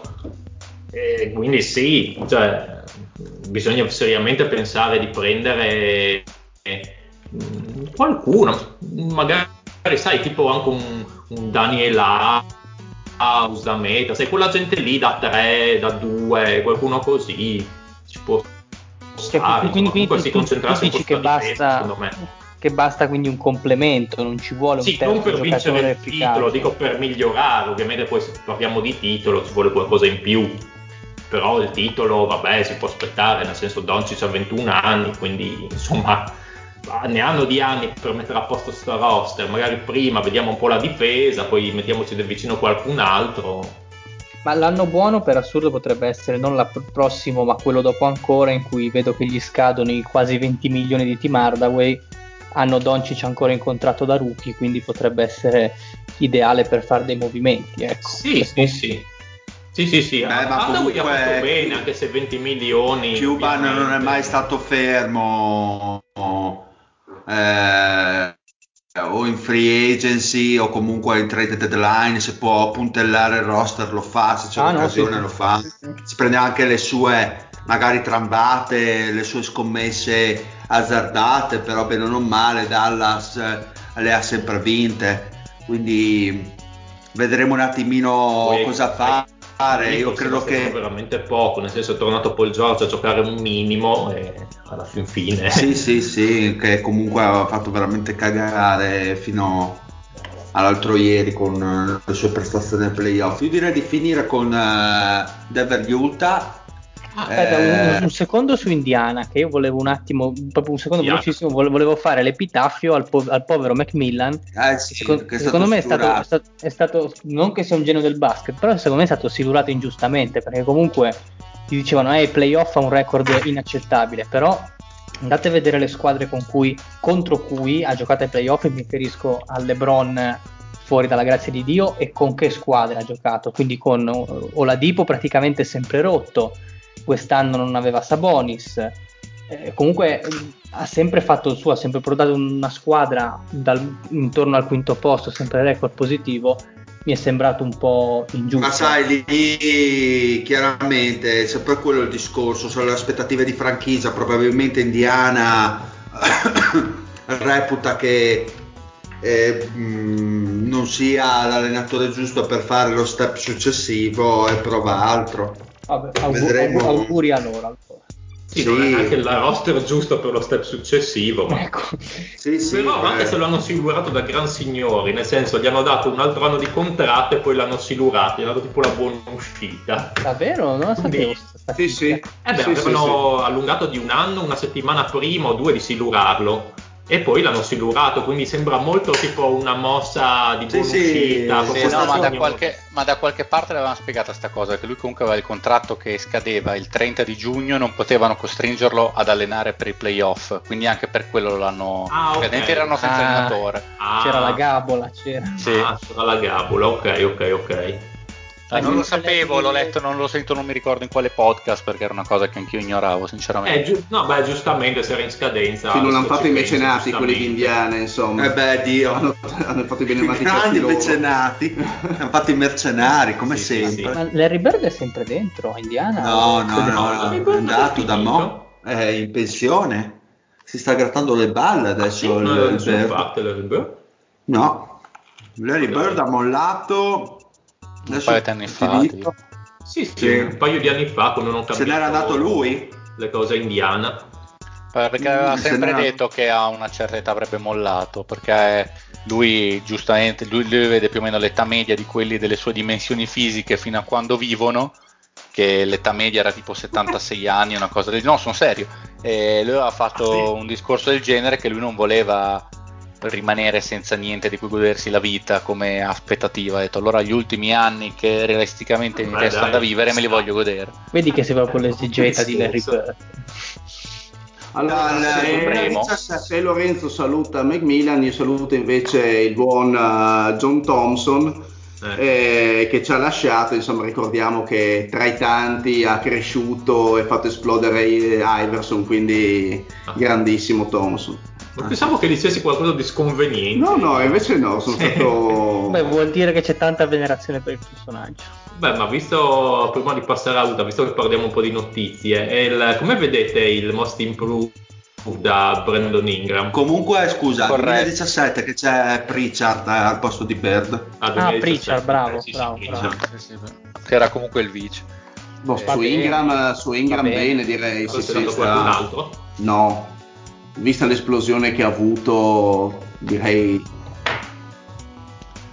No, sì, ci sta. Potevi darlo ad Adebayo, ma anche, anche perché... lui il terzo anno. Eh, Don il solito discorso che i sophomore non lo si dà. diciamo che sembra molto l'esplosione che ha fatto Siakam lo scorso anno, quindi da giocatore ehm, così eh, non appariscente, eh, anzi forse, forse con più critiche che, che, pregi, perché alla fine quello era Ingram, eh, ha, fatto un, ha fatto una stagione più, più, che positiva. Cioè, Vabbè, Ingram ha cambiato anche proprio, non è solo una questione di ha tirato di più e quindi ha solo fatto più canestro. No, no, ha, ha cambiato modo di giocare. In... Sì, no, ma, sì, ma il, il, tiro da tre è diventato più che affidabile, è diventato un giocatore che può essere un, un signor scorer di una squadra da 40 e più vittorie certo. in teoria. Poi... Non è, non, è, non sarà mai un leader, ma la crescita no, che ha avuto è è, è quasi miracolosa. Però secondo me ha tutto per essere un grande secondo. Addirittura? Un grande terzo, io direi. Secondo la vedo un po' tirata, però un grande terzo. Oddio, se resta in una realtà come quella di, Or- di New Orleans potrebbe restare tranquillamente un secondo, però Sì, forse ma io ti dico un grande terzo, tipo in un, in un- in un quintetto, tipo quello che avevano, mh, in un trio come quello che aveva i Wizards ai tempi di Arenas, Butler e Jamison, nel senso un Gli grande serve troppo palla in mano per essere. Oddio, un grande terzo, per- perdonami. Da Ma, lì di essere un grande secondo. per- per- perdonami, Pat, ma non c'era un grande terzo in quella Washington, cioè non era una squadra da 60 vittorie. Beh, no, no. Jamison Era, era un bastardo, Vabbè, eh, ma- era, era un empty calories player dai. se ce n'era uno. Taco faceva il suo, però Ingram Sì, ma, cosa- eh, ma ripeto, empty calories, cioè Ingram, Ingram secondo me può essere uno che sposta, cioè un giocatore per cui disegni Ah. la- parte Io- della tua io, difesa per eh, dire senza, no. senza Zion e comunque con eh, difficoltà Ingram si è caricato la squadra sulle spalle per una mesata eh, New Orleans quindi Sì, altro, sì, che, altro che per una mesata. eh, altro che terzo, esatto ecco, cioè si è beccato l'All Star secondo me meritandoselo Eh, oh, boh, Tipo- boh, rag- ragazzi, cosa c'ha? Il ragazzo cosa c'ha? Scusatemi, ma cosa c'ha? 23 anni a malapena e comunque era il suo, era il suo primo ragazzo, era il suo primo anno da titolare. di esplosione, diciamo. Cioè, Sì, io- lontano dalla cloaca. Sì, non dico che il- il- dal prossimo anno è un grande secondo, ma se E comunque- continua... Diciamo la verità, quanti di noi avrebbero scommesso su un'annata così di, Io- di Ingram? Io, Cioè, no, un'annata di miglioramento, ma non penso che tu ti immaginassi una media punti di questo livello per Ingram, non, non ci No, no. credo neanche un po'. Ah, no, no, l'ho preso la Dynasty per quello, giuro. La- io mi sp- speravo arrivasse un anno prima, un'annata attorno ai 22. Per me era un, per me era un fenomeno, davvero. Cioè, iniziavo quasi a dubitare, devo dirti la verità. Mm, Finalmente è arrivata, perché per me aveva tutto dal- dal- dal- dall'anno da sophomore per essere la cosa più vicina a Durant che si sia vista. Non sarà mai Durant, però sarà la cosa che gli E, si e avvicina te di l'hai più. già individuato il nuovo Durant, vero? Gioca a Denver. Beh, quello in alcune cose è preciso, in alcune cose non sarà neanche lui sarà mai Durant perché però Madonna se, se parli di ovviamente di Michael Porter c'ha l'arresto e tiro dal palleggio e il, o il, il tiro da tre punti in, eh, in catch and shoot che è uguale impressionante Mm. come E tipo di quindi facilità no- di rilascio E quindi un ottimo aggancio perché parliamo di Denver. giusto? Esatto, Utah. Denver porta la partita a gara 7, vince. eh, 50 successo. punti di Murray. Murray infermabile, li hanno praticamente scardinati a suon di triple. E improvvisamente da due soli giocatori con prestazioni da più di 50 punti nei playoff, che erano solamente Iverson e, e Michael Jordan, abbiamo due nella stessa serie, tra l'altro, che sono... ma quanto è fortunato che Ma- la Dynasty Jamal Murray ma quanto è fortunato Sei veramente un, un merdaiolo. Un Fede. porco schifoso? Grazie, caro. No, Sì. allora sulla partita poche impressioni, cioè nel senso parlavo con- non l'ho vista. Ma secondo me Utah ha un po' fatto vedere le sue problematiche, soprattutto nel gioco offensivo, che secondo me eh, diventano piuttosto prevedibili, senza avere un tiratore, le spaziature sono quelle che sono e comunque giocano a senso unico. Invece Denver eh, ha trovato veramente la serata di fuoco di Jamal Murray e al tiro e li ha massacrati tripla su tripla. Ecco, quello fa la mia impressione proprio telegrafica sulla partita era quello che mi aspettavo da Denver e da questa serie. È arrivata secondo me un po' tardi, si sono fatti un po' travolgere dai Jazz, ma comunque si parla di un'ottima squadra, secondo me volevo vedere fin dove arrivava appunto il talento di Jokic e di Murray e l'hanno dimostrato con questa partita. Se continuano in questa, su questa linea, secondo me si possono portare a casa anche gara 7, onestamente, perché Utah sebbene abbia un, un buon roster eh, è più limitato di Denver, nonostante la difesa che ha lasciato tantissimi dubbi durante questa serie.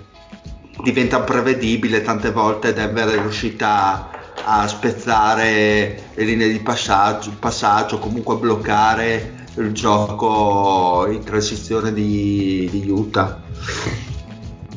Questo ho visto io. Ah, io vi sto a sentire che non ho molto da aggiungere.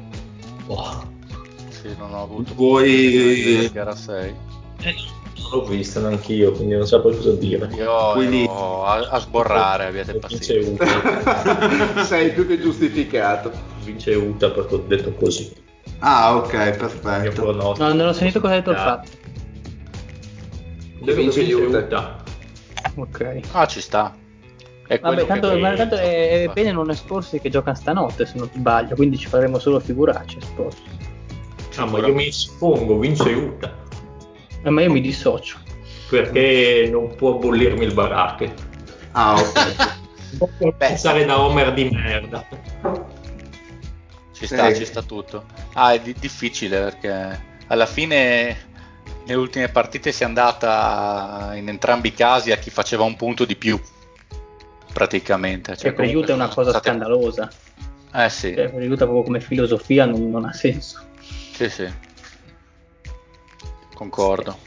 Sì, nell'ultima partita erano in vantaggio, Utah era in vantaggio, dopo Denver ha preso il largo e ha gestito per gli altri quarti, insomma non è stata una grandissima partita di Mitchell per l'amor di Dio, però ovviamente le soluzioni che ha Utah sono quelle, sono quelle sostanzialmente, palla, blocco di Gobert e via, anche Colley, vabbè, aiuta fino a un certo punto, secondo me manca proprio i tiratori affidabile, mancherebbe un tiratore per aumentare le spaziature e cambierebbe probabilmente la, la partita, però secondo vedo ancora Denver in vantaggio a mio avviso. Bene. Meno tengo fede al mio bracket, chissà se chi avrà ragione. Come siamo Eh. messi nel bracket? Facciamo un po' un recapino? Ce l'avete sotto mano o la prossima volta? Primo turno siamo tutti un po' lì, mi pare. Adesso ti dico, Vediamo. Allora. Ce l'hai tu? sì, vediamo se riesce a collegarsi eh, con la connessione del, del- Allora, qua. partiamo dai primi che hanno 75 punti fino agli ultimi che ne hanno 60, quindi comunque ancora tutto Apertissimo. apertissimo. Eh, diciamo che in testa a 75 punti abbiamo il Milazzo Morbidezza, eh, il Waffer del Pugnet, Sin Salabin e Baxin 6. E eh, l'ultima posizione invece abbiamo il- la squadra del Ba, i Genius in the Bubble, il Senior, il senior e i Golden Shower Warriors del buon Omi. Eh, vedo anche il Fabio laggiù. Eh sì, Il sì. famoso il Fabio. Però diciamo, boh, per quello che mi riguarda, eh, cannata completamente Miami Indiana, perché avevo dato come vincitrice del turno Indiana in 7. Boia. Eh, eh, sì, ehm, e per adesso e sono in attesa di sapere appunto, eh, ho messo tra Oklahoma e Houston, ho messo Oklahoma in 7, quindi comunque in 7 la serie finirà. Aspetta, avevo- tu o tuo, o tuo figlio? Mio figlio, chiaramente. Sono fottuto. Direi che, guarda, eh, primo turno eh, ha sbagliato solo Miami Indiana, però Milwaukee l'ha azzeccata in 5. Eh, Los Milwaukee in An- 5 da pro, sì, eh. sì. Eh, Los Angeles Lakers in 5 e i Clippers in 6, le azzeccate perfette. Eh, Denver Nuggets ha messo Denver in 7, quindi, E quindi anche quella. potrebbe essere anche quella azzeccata, vedremo, lo scopriremo. Speriamo di no. Questo è il bracket di mio figlio.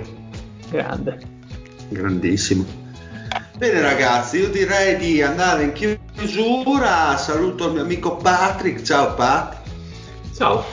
Un saluto, un saluto, un saluto al Fede. Bella ragazzi, un saluto a chi dovrà editare tutta questa roba. E un saluto a Lorenzo. Buonanotte a tutti, ricordate che i Deomi stifano per Roglic, quindi buonanotte a tutti. Perfetto, un saluto anche dal Dile e alla prossima. Bella!